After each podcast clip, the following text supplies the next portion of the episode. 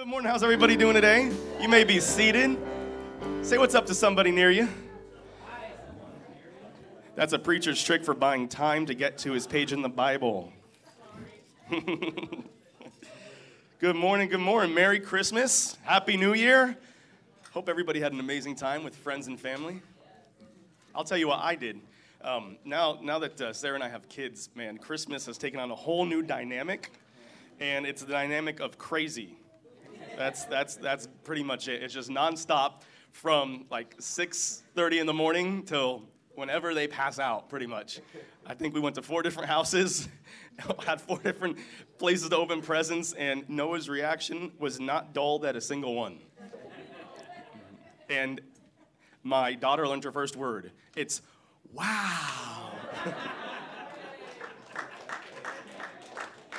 she does this thing where she gasps her breath. She goes, wow, because she heard it so many times on Christmas. Because every single place we went, all the adults watching the kids open presents were, wow. So now she says it. And it's pretty, pretty hysterical. But uh, um, Pastor Carl and uh, Pastor Tracy and their family are out of town today on a well deserved respite. Um, and I'm praying that they uh, get some rest and are able to turn off and enjoy their family today. They deserve it, amen. Um, but again, my name's Corey. I'm the director of worship here, and uh, so happy you're here with us today. Um, I have a word this morning um, that I hope is going to encourage you as you go into 2019. Uh, I don't know what your 2018 was like. Maybe it was your best year ever.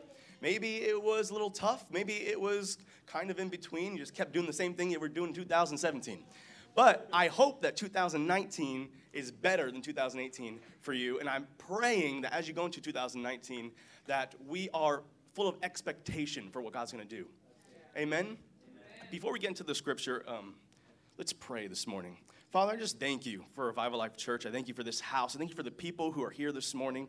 I thank you for this time of worship and, and what you're doing in the new year. And I just pray um, that as, as, as I speak today and as, as we gather here today, that you would minister to hearts, that you would do that thing that only you can do in life, God, that you would, you would, you would take dry bones and awaken them, that you would, you would take hopeless areas and infuse them with hope. Father, that you would p- take places of fear and, and pour out and activate faith. In Jesus' name. Amen, amen, and amen. So, we're going through our Miracles of Christmas message series. And though Christmas was last week, we're wrapping up the message series this week because how many of you know that when Jesus was born, his life didn't stop? so so the, the, the, miracle birth of Jesus actually continues after Jesus was born. And I want to talk about that today. I'm not necessarily going to get into the life and the miracles that he did per se, but there's some things that happened after the birth of Jesus that I think are pretty significant. And if you have your Bible, uh, I'm going to ask that you open up to Luke chapter 2, verse 39. We're going to start there. So, like I said, this is immediately following the birth of Jesus, and Mary and Joseph had some things to do after Jesus was born. There was some Jewish customs, some laws they had to follow. And starting in verse 39, we see that they had just finished performing these laws. I'm going to read uh, several scriptures until verse 52. When you're there, say, Amen. I was trying to think of something clever. I almost said banana, but I didn't. You guys there? banana. All right, here we go. Luke chapter 2, verse 39. When they had performed everything according to the law of the Lord, they returned to Galilee, to their own city of Nazareth. The child continued to grow and become strong, increasing in wisdom, and the grace of God was upon him. Verse 41. Now his parents went to Jerusalem every year at the feast of the Passover. And when they had become when he had become 12, they went up there according to the custom of the feast. And as they were returning, after spending the full number of days, the boy Jesus stayed behind in Jerusalem, but his parents were unaware of it, but supposed him to be in the caravan, and went a day's journey, and they began looking for him among their relatives and acquaintances. Verse 45. When they did not find him, they returned to Jerusalem looking for him. Then, after three days, they found him in the temple, sitting in the midst of the teachers, both listening to them and asking them questions. And all who heard him were amazed at his understanding and his answers. When they saw him, they were astonished, and his mother said, Son, why have you treated us this way? Behold, your father and I have been anxiously looking for you. And he said to them, Why is it that you were looking for me? Did you not know that I had to be in my father's house? But they did not understand the statement, statement which he made to them. And he went down with them and came to Nazareth, and he continued in subjection to them. And his mother treasured all these things in her heart. And Jesus kept increasing in wisdom and stature and in favor with God and men. Can somebody say amen to the reading of the word? Amen. All right, so just following the birth of Jesus, and we see they cover several years very, very quickly. They went from dedicating him at birth and performing all the laws to he's now 12 years old, right? And that little passage of scripture, we don't get much from the life of Jesus from when he's born to when he's 30 years old and John the Baptist baptized him. But we do get some stuff. So that those some stuff may be pretty important, right? Like the, the, the, the stuff we get from that passage might be significant. And this, today I want to talk to you about this is really bothering me. Today I want to talk to you about treasuring the promise of God going into 2019 and how we can stir up faith for those things that we have yet to see God speak into our life. Amen. If you're here today and you're a blood bought believer, you've been converted by the resurrected Jesus Christ, and you are following him, then I assure you that you have promises in your life that you've yet to see come to pass a call of God, something He has spoken to you, something that, that, that, that, that, maybe He said years ago that you're hoping for and you just haven't seen the reality of it. We all have those things that God has said to us, and we're just like, what, what, what's happening with this thing? What, what, what's going on in this area? And, and oftentimes, w- what we see happen is when, we, when God first gives us a promise, when He first speaks something into our life, when, when God gives us, gives us a, a, a, call or, or something, something to hope for where he says, hey, see this thing over here? One day it won't be like this. You know, maybe, maybe, you were in a place of poverty and he said, one day, one day you're going to be a, a, a place of blessing for many. One day, this, this struggling business is going to employ many families. One day, I know right now you're just greeting at the front door, but I've called you to preach to the nations. See, God, God speaks these wild and crazy promises over our lives because He's a wild and crazy God. He's a big God with big plans and big dreams. And what happens is when we receive these promises, oftentimes we, we receive them with great zeal and expectation and hope, and we get excited about them because they give us purpose. They give us identity. They give us, they give us a, a reason to wake up in the morning. It's like, man, God said, I'm going to do this. Wow, that's amazing. And what can happen is over time, when we don't see it happening, we can kind of lose faith in those things, right? And, and, and, and what was once with, met with like great expectation and great faith can be kind of a place of, of hurt can be a, become a place of pain. What once was our place of identity and, and, and, and greatest faith can become a place of like, I don't even want to think about that thing that God told me. And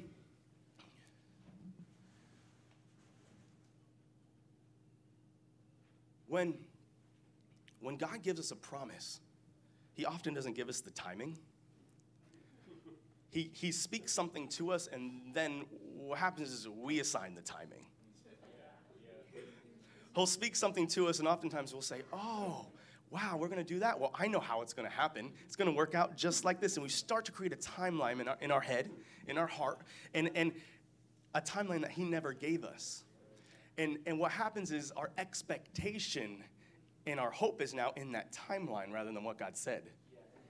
And we now start to, to actually believe the story we've created around the promise rather than the promise itself.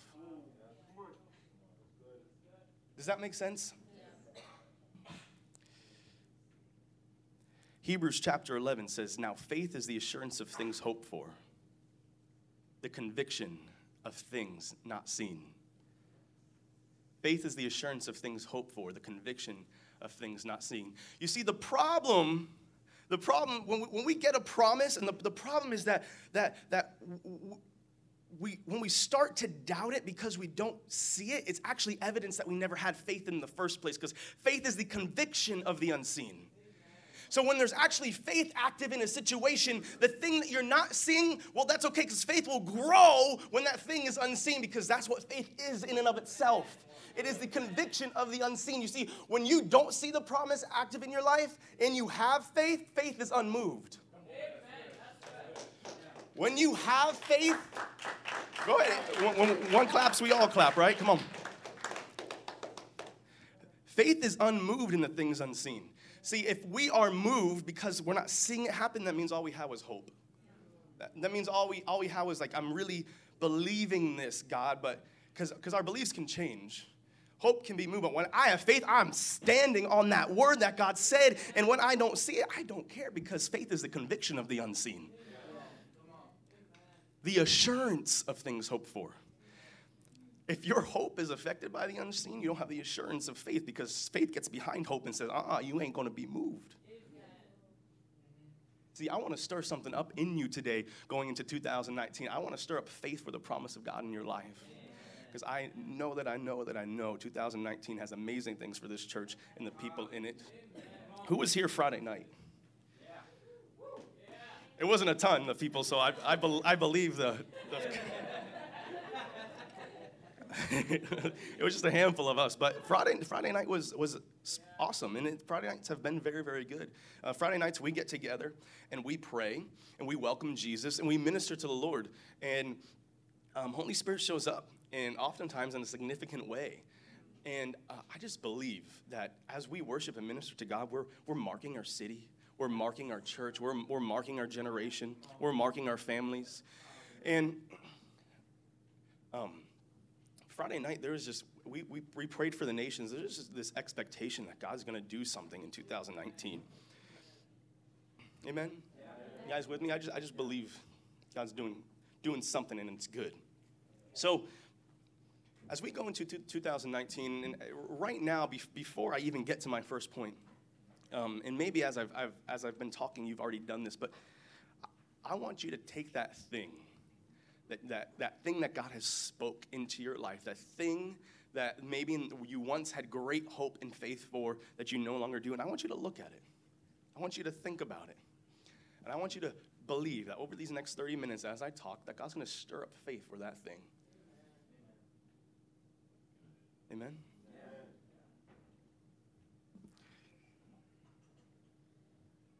Let's take a step back and look at Luke 239 again. In Luke 2:39 it says when they had performed everything according to the law of the Lord, they returned to Galilee, to their own city of Nazareth. Verse 40, the child continued to grow and become strong, increasing in wisdom and the grace of God was upon him. If you're taking notes today, I want you to write this down. Number 1, do what you know do what you know works. Do what you know to be true. You see, Mary and Joseph had this amazing promise about Jesus, the Messiah, the Christ, was their son, born of a virgin. They didn't have to reinvent the wheel. What did the Bible say they did? In verse 39, they had performed everything according to the law of the Lord. They had performed everything that was custom to the Jewish law right? They, they went to the temple, they dedicated Jesus, he was circumcised there was a bunch of stuff they had to do. They had to sacrifice like doves and birds and pigeons and stuff. It's something, if you look back, you'll see it. They, there was like, there's Jewish custom that they had to do. And they did it all. They did it all perfectly. They weren't trying to figure everything out again. You know, it's it's so easy when like like like when you get a call from God to think like I am above doing all the basic stuff because God told me I'm going to preach to the nations or God said one day my business is going to employ thou whatever it might be, whatever that thing you're holding on to. But eh, it, let me tell you here, Mary and Joseph had a reason to be prideful. She carried the Messiah. Like here she is carrying the Savior of the world. Oh, like I, I'm, I, I probably don't have. He probably doesn't even need to be circumcised. He's God. Like, like, like, it, it, it, I. I was a virgin and he just appeared. Like, do we even have to do this stuff? Do we have to? I mean, this is kind of, right, Lord? Like, the angel visited and do you remember all this? Like, no, they didn't do that. They followed the law to a T. And I want to tell you today hey, that, that, that, that, that the basics are important. The simple stuff is important. The foundational things are important. They're important. If, if you feel called to the nations, I'm, I'm telling you, hold the door, hold the baby, be an usher, clean a toilet. It's, it's not in vain. It's not in vain because you, you, know, what, you know what happens when, when we do the basics well? The Bible says that He exalts the humble. That He exalts the humble. You know, the promises are conditional. They're conditional. sitting, sitting, sitting around and waiting for God to do what He said and you doing nothing is not responding in faith. In fact, the Bible says that faith without works is actually dead. Like, having faith means doing something. Having faith means doing something. Look at your neighbor say, having faith means doing something. And a good something to do is just starting with the simple things. Start with the simple. Don't get discouraged where you're at. This is, this is how the enemy tries to rob us of the promise of God. This is how the enemy tries to rob us of what he said. He wants to discourage us where we're at. But if you just if you just look, look to Jesus and you trust him and you say, "Lord, I know what you've spoken. I have no, I know what you said and I will not settle for less." And you and you do what is in front of you with all your heart to the best of your ability. You embrace the season God has you and you embrace the people he has you in it with. Stop trying to fight the process that God has you going through. Stop trying to fight the process. If you don't go through the process, when you get there, it will have no value anyway.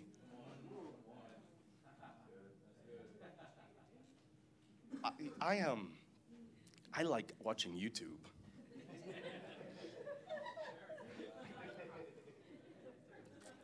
I do. I watch it more than t- cable TV or stuff like that. I, I, we do, do we even watch cable anymore?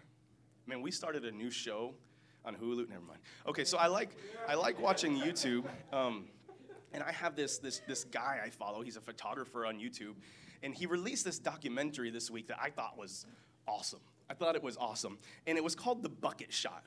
It was, it was called The Bucket Shot, and it was about this this one picture that he wanted to take since he started photography.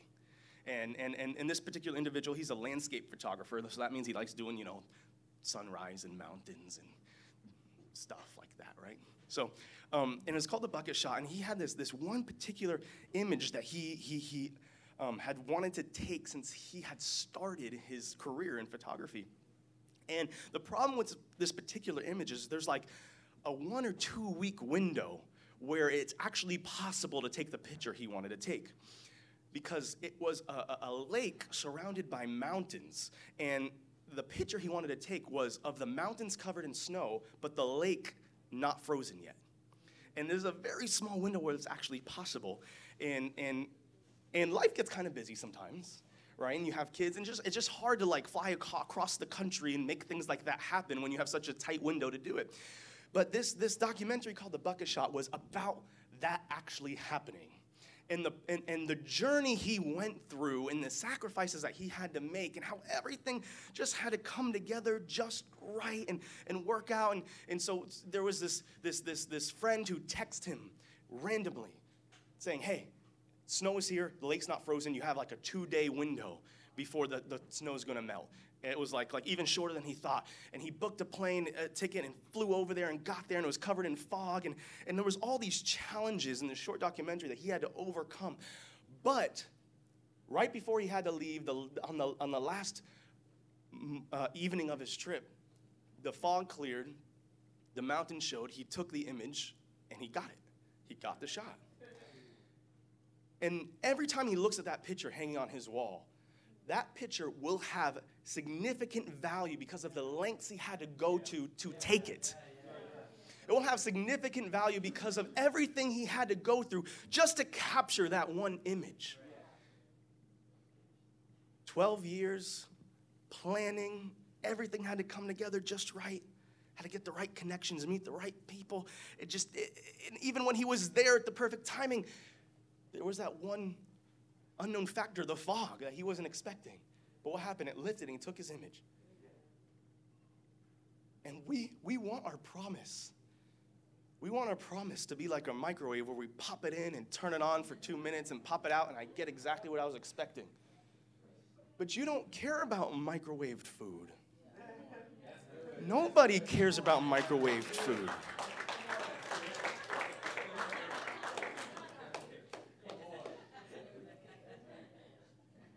And sometimes in the process, what God is actually trying to teach us to do is to value the thing He said above everything else. And when we grow impatient and when we get weary and when we lose hope and when we let the, the worries of the world consume the thing that God actually said, it's because we haven't valued it above everything else. And if that's you today, I want to let you know just start with doing what's in front of you. Start with the basics, start with something simple. Start with a morning devotion. Start with worshiping again in your car. You may feel like you're so far from what God has actually spoken. You may feel like there's confusion behind it. You may feel like, man, I, I know I have a promise, but there has been so many prophetic words and there's been so much cloudiness that's come between what God actually said and what I'm hearing. It's hard for me to remember what I'm actually supposed to hold on to. It's okay.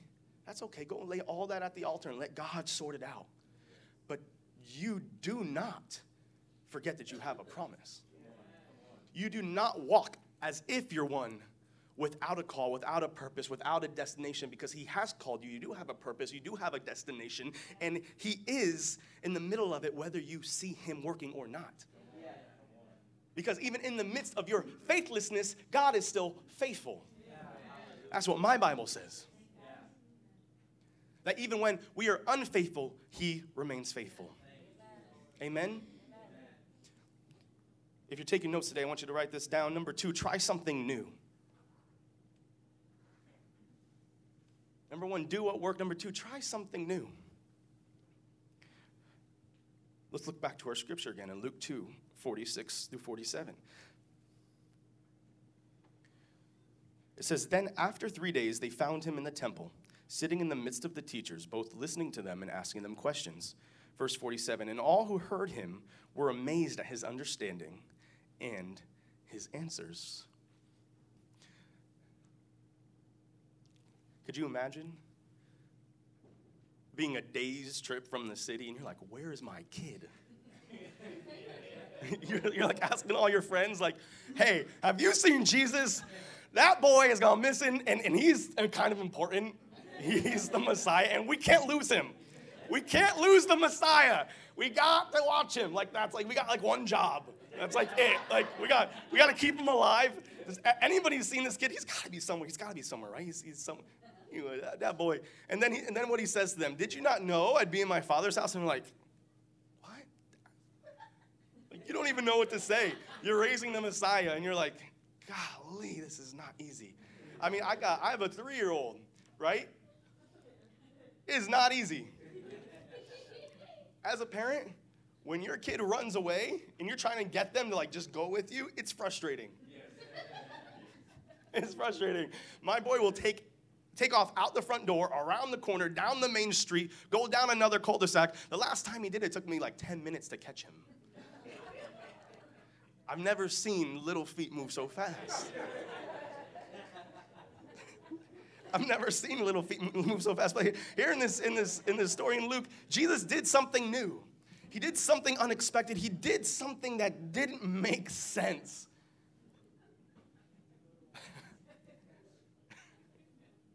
I love you guys. I'm just taking coffee here. Ah, that's, that's good. Good job, Denise. Thank you for coffee. Thank you for coffee, Denise. We appreciate you he did something unexpected. It, it, it, didn't make sense, not even to his parents. The Bible says his parents didn't understand what they said, what he said to them. They didn't understand what was happening. All they knew is that this boy's got a, got a call and a promise, and we can't squash it just, just because he caused me anxiety. That's the biggest challenge with being a parent. Is trying to control your kids and not squashing the gift inside of them because the gift is the most annoying thing the thing that God like actually wants to use is the thing you, you have to mold the best and you can't squash it.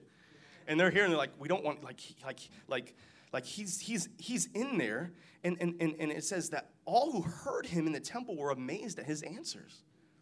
Like what was happening here uh, probably has never happened before.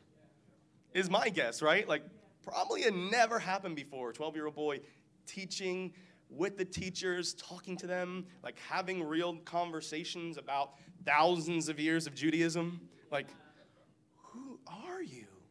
But he did something that had never been done before. And I want to encourage you this morning to do something new in the new year. Do something that is out of your comfort zone. Do something you've never done before. Do something different. If what you're doing isn't working, do something different. I find when you spend some time with Jesus and you get in his presence, he's very quick to give you something to do that's a little out of your comfort zone. He is not scared to challenge you to do something new. He is really not afraid to, to push you to your limit. He's really not. Um, amen. I've gone on several missions trips now with our church, and uh, four or five. Um, and it's, it's, it's a time that I really, I really value, and I try to take every opportunity I can when we do have missions trips because it's, it's, it's very much out of my comfort zone. Um, I, I like my family. I love my wife and kids. I like my house. I like my job. I like my church. I like leading worship.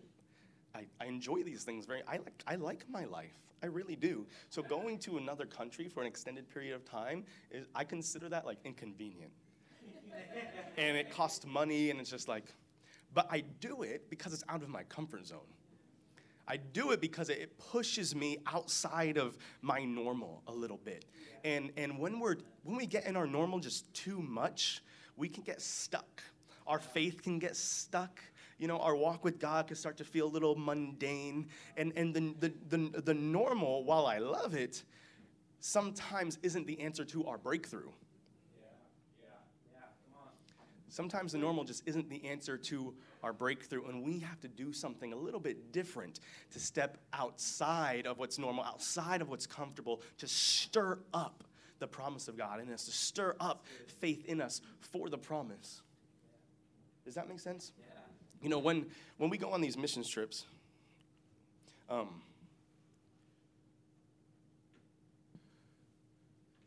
I'm, I'm always reminded of a couple things. One, that God really loves hurting people. He really loves the lost. He really loves hurting people. And He cares far more about reaching people who do not know Him than us having a perfect church service or nice clothing on or, or any of those things. But I'm also reminded that the, the promise that He's given me, the promise that He has given you, actually has nothing to do with us. It actually has nothing to do with us. And sometimes, to stir up faith for what He said, we just have to get out of our own way. You know, the promise, the promise is for, for, for two. It's for the people you're called to reach and for God's glory. It's for the people you're called to reach and for God, God's glory. It actually has nothing to do with us. And as, as new believers, when God speaks something, we can make it so much about us. Pastor said it a few weeks ago. We, it's so easy for us to take these things that God has said and put them on a shelf like a decoration. Like, like, an, like an ornament on a tree. Like, look at how awesome this thing is that God said to me. But as you get more mature in God, suddenly those things that you just have hanging on your wall, those promises that you just have written in your journal, you start to like get a little frustrated with it because you know it's not supposed to stay there. You know it's not supposed to stay there. And that's when you have to put your big boy pants on, your big girl pants on, and recognize this thing is actually not about me. My promise is to see another person's promise come to pass. Like that is actually the promise of God. For you to put another's promise on your shoulders and say, I am not okay seeing them in lack. You know that's the call. That's a call to, to, to, see a family in poverty and say, this is not God's promise for your life. This is not okay to see, to, to see orphans and say, no, this is not okay to see orphans in, in, in, in South Florida, Boca Raton, West Palm Beach, whatever the call is. But when you see a, a situation where clearly God's best is not at work, your promise is to see their promise come to pass. And when you put that on your shoulders, and when you get that in your heart, and we make that important, suddenly you'll start walking in the thing that God has called you to do because suddenly it's not about you anymore. You want to see your business grow, business owners? Make employing other people your priority. Get it in your heart to, to, to, to, to want to pay another's bills by giving them honest work to do. Look to, look, look to make another's needs your own needs, and then watch the faithfulness of God, the power of God come and invade the situation to make it happen. It'll happen.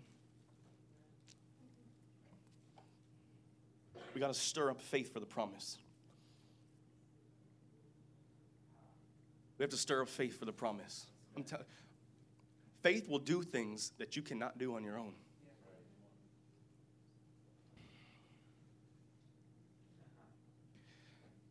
Do you know there's a, there's a difference? Like, faith is different than just believing or hoping. Like, faith has substance. Faith is a gift that God wants to give to us so that we can see his kingdom come on the earth as it is in heaven. If there's one gift I had to choose to walk in, it'd be the gift of faith. Because in, a gift of faith creates an atmosphere that every other gift can be active in the prophetic, the gift of miracle, all, all of it. it can, the, the gift of faith makes the impossible seem perfectly logical. The gift of faith is what grabs that promise out of the spirit realm and yanks it into the natural realm because it refuses to bow down to the principalities of the earth. Refuses. I, I, I, keep drinking because my whole throat was hoarse from Friday night. I'm sorry. The, we need to get the gift of faith active on the inside of us.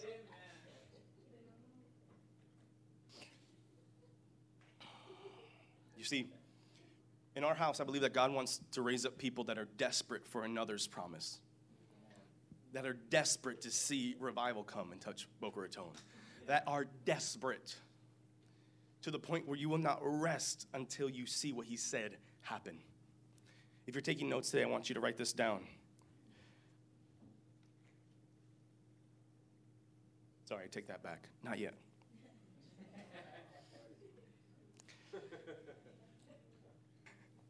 Uh, maybe you've heard it said that God will not give you more than you can handle. I don't know who came up with that. That's a lie straight from the pit of hell. It ain't, it ain't in my book. I don't know what book you're reading, but it ain't in my book. Man, God will give you so much more than you can handle because He doesn't want you to handle it alone. He actually wants you to need Him.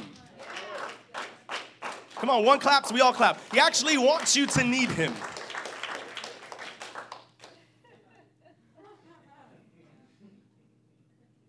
Somebody say desperation.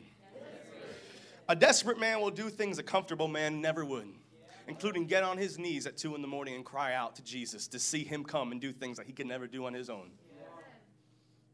See, what happens is, is when we get to a place we, where we are desperate to see the promise of God, it causes us to do stuff and shake things and move mountains and cry out to Jesus. And we get unrelenting faith that just wants to shake, shake whatever it is that's holding back the promise. And our desperation causes God to come and meet us. And in that desperation and in that meeting and in that encounter, there's an activation of faith. See, our desperation will create an activation. And our activation will lead to a habitation where we live in the promise of God. If you're taking notes today, I want you to write this down. Desperation. This, I am not okay with less than what God said desperation. I am not okay with less than what god said. It's when you when you get so hung up on the word of god that anything short of it, it, it, it there's just no place for it. You can't allow it. No place in your life no place in your family. No i know what god said and i am not seeing it. I need to get desperate for it. Number two activation. When faith comes and empowers you to bring change when that, that, that faith on the inside of you gets activated, it actually gives you the ability to bring what's in the spirit into the natural to see God's promises come to pass. I don't know how he does it. I don't know how it happens. I don't know how, but I, I, have, I can tell you in my life in 2018, I have seen I've seen it. I've seen it. I saw it when we bought our house this year. There was a moment where I was crying out to Jesus, where the gift of faith touched my life. And I knew, I knew, I knew in that moment that our house was coming. Where he touched me and something happened and he activated it on the inside of me. He met me in my desperation and, and, and we were in a situation that we had to get out of. And I knew in that moment, it was one moment, I can tell you the day, the time, who was with me, what was happening. Where, where he, he encountered me in a moment. And the gift of faith was activated on the inside of me, and there was not a doubt in my mind that our house was coming. Three months later, we bought a house. We weren't even looking at the time. Didn't know what God was going to do. Didn't even know I could afford a house at the time. Thought it to be impossible. But I knew, I knew what He said to me. I knew what He said to me. Third one habitation, living in the reality of the word that was spoken. Desperation leads to activation, leads to habitation. You're like, Corey, that's a lot of tations. Well, it helps you remember. It helps me at least.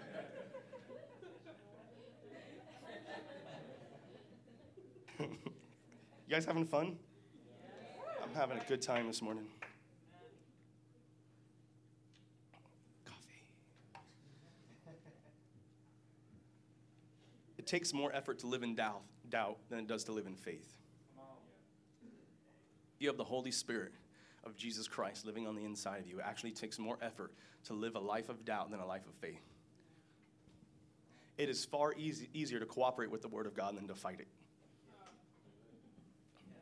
It really is. It really, really is. We, we, we, we, we think, see, what happens is we learn we pick up on some bad habits and we learn to say things like in our head like i'm okay if what god said never happens. Like I, i'm okay. Like this will, i like this over here. It's still good. It's still good. Like my life won't be bad if that doesn't ever happen. Or did god really say that? Like did maybe i didn't hear him right. Maybe all the confirmations weren't correct. Maybe we start to live this life of, of just doubting what he said. We start to live this life where it's suddenly okay to not be completely 1000% bought in to God's promise. And I just want to encourage you in 2019 don't have another option, don't have a plan B, don't have an a, a, escape route where it's like, well, if God doesn't come through, I'll be okay. I got this over here. God's not interested in your side plans. Yeah, come on, that's good. Come on. He's really not. And as long as we have him, it's going to be uh, have have those those other plans, those plan Bs. As long as we have those things, it's going to be tough to actually stir up faith for the promise because you never get desperate. You never get desperate. You never get hungry enough to actually see God meet you and activate the gift of faith on the inside of you so you can see his promises come to pass in your life. Number three, for taking notes, treasure the promise.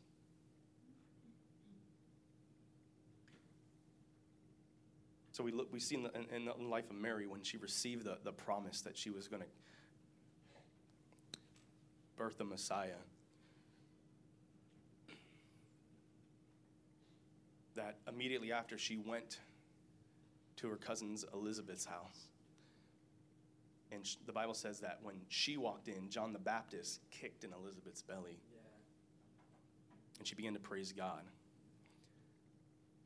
And then we see,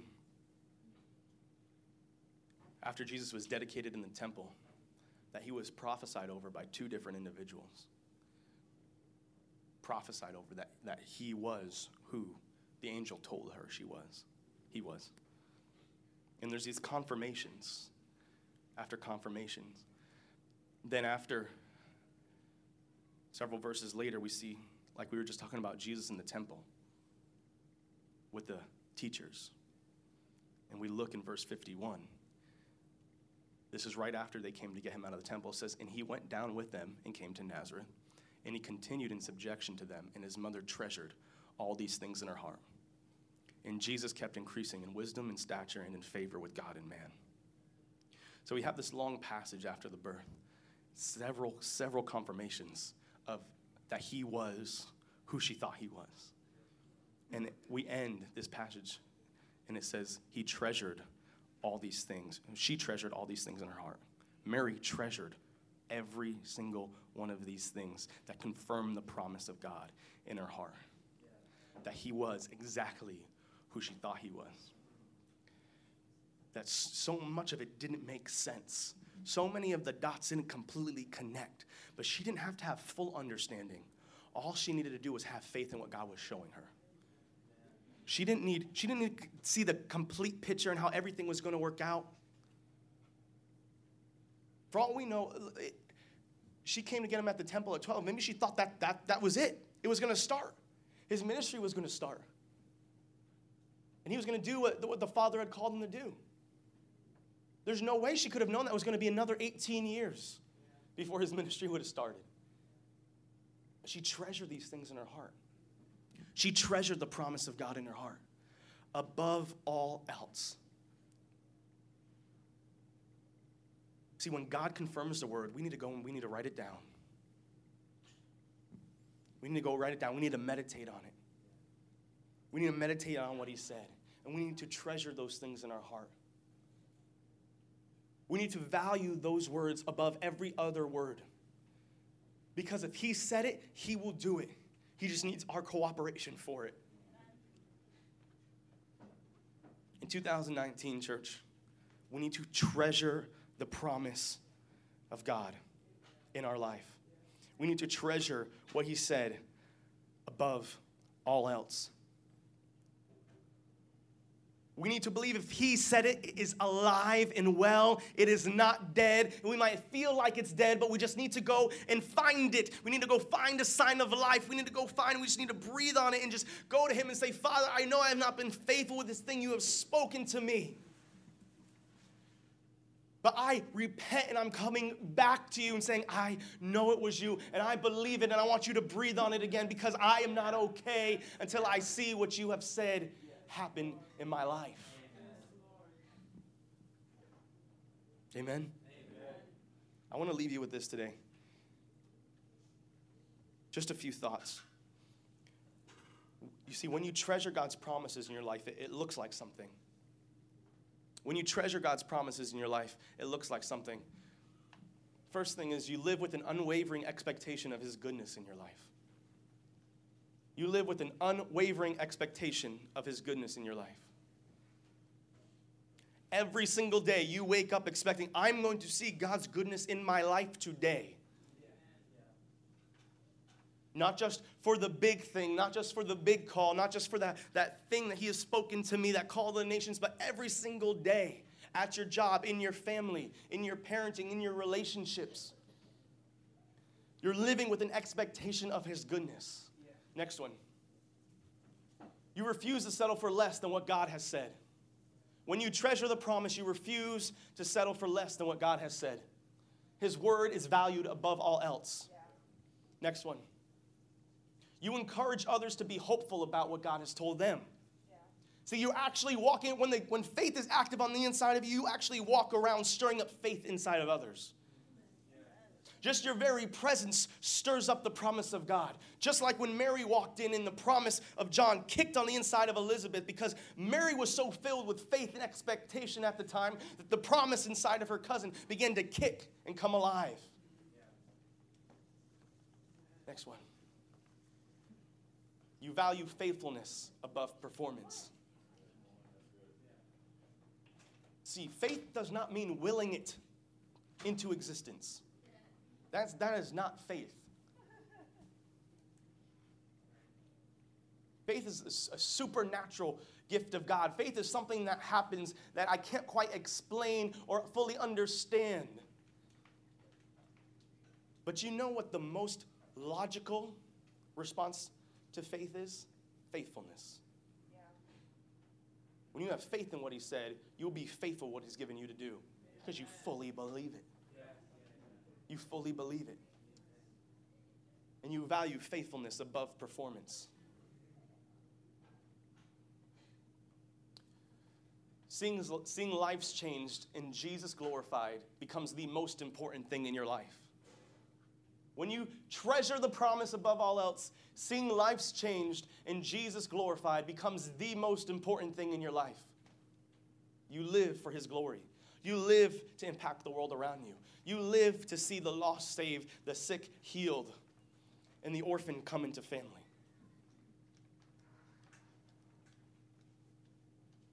On to the next one, Lillian. Is there a next one? Nope. Nope. Okay. There's not a next one.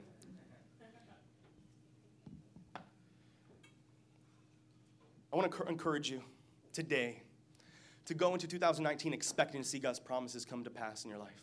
Mike, would you come up?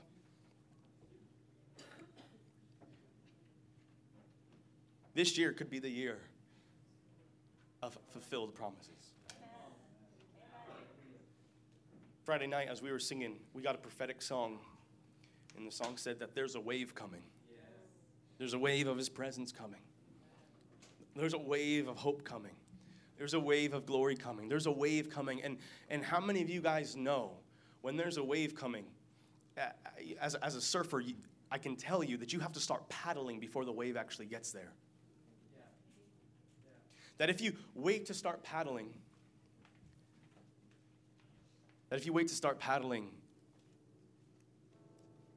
when the wave actually gets to you, it'll be too late. You've got to time it right. If you wait to start actually putting in some effort, when it gets to you, it'll go right under you. And you'll never see the wave break. Paddle into 2019.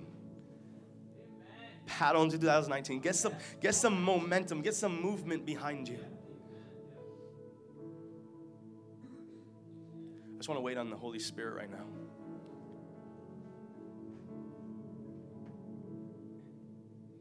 If you guys would stand with me.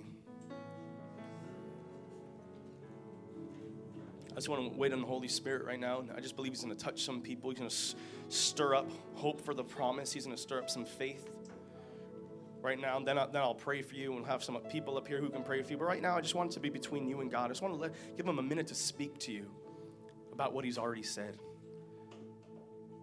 So, Holy Spirit, I pray that you would come right now.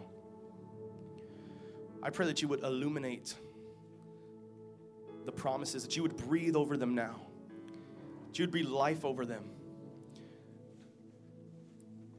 You would breathe life over them now, that you would, you would illuminate those things that maybe we have forgotten or lost hold of, or that we have grown weary in and are no longer expecting, Father. Come and breathe on those things now, Jesus. I just speak life over them now in Jesus' name. I wake them up right now in Jesus' name. I wake them up now in Jesus' name. We wake them up now. We wake them up now. We just say yes to your promises in our life, God. We say yes to your promises. We say yes to what you've spoken.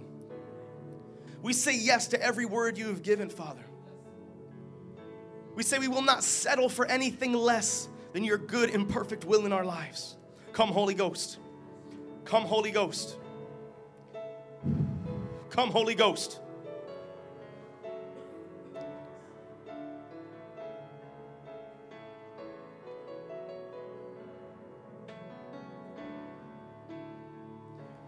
Just pray that we would be a people unmoved faith. Unmoved. Unmoved.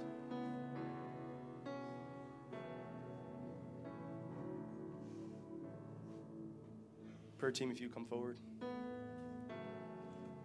If you need prayer today, if you have pain in your body, or you just going through a rough season, or if this word spoke to you and you just want someone to pray over what God's doing in you right now and into the new year, I would encourage you don't leave today without getting prayer. But let me pray for you send you on your way. Father, I just thank you for this church. I thank you for every single person under the sound of my voice. I thank you for what you are doing in the lives of your people, Father. And I bless each and every one of them. I bless, Father, the, the promises on the inside of your people, the gifts on the inside of your people. I just declare hope arise in that area. That they would go into 2019 full, full of faith, filled with unwavering expectation in your goodness.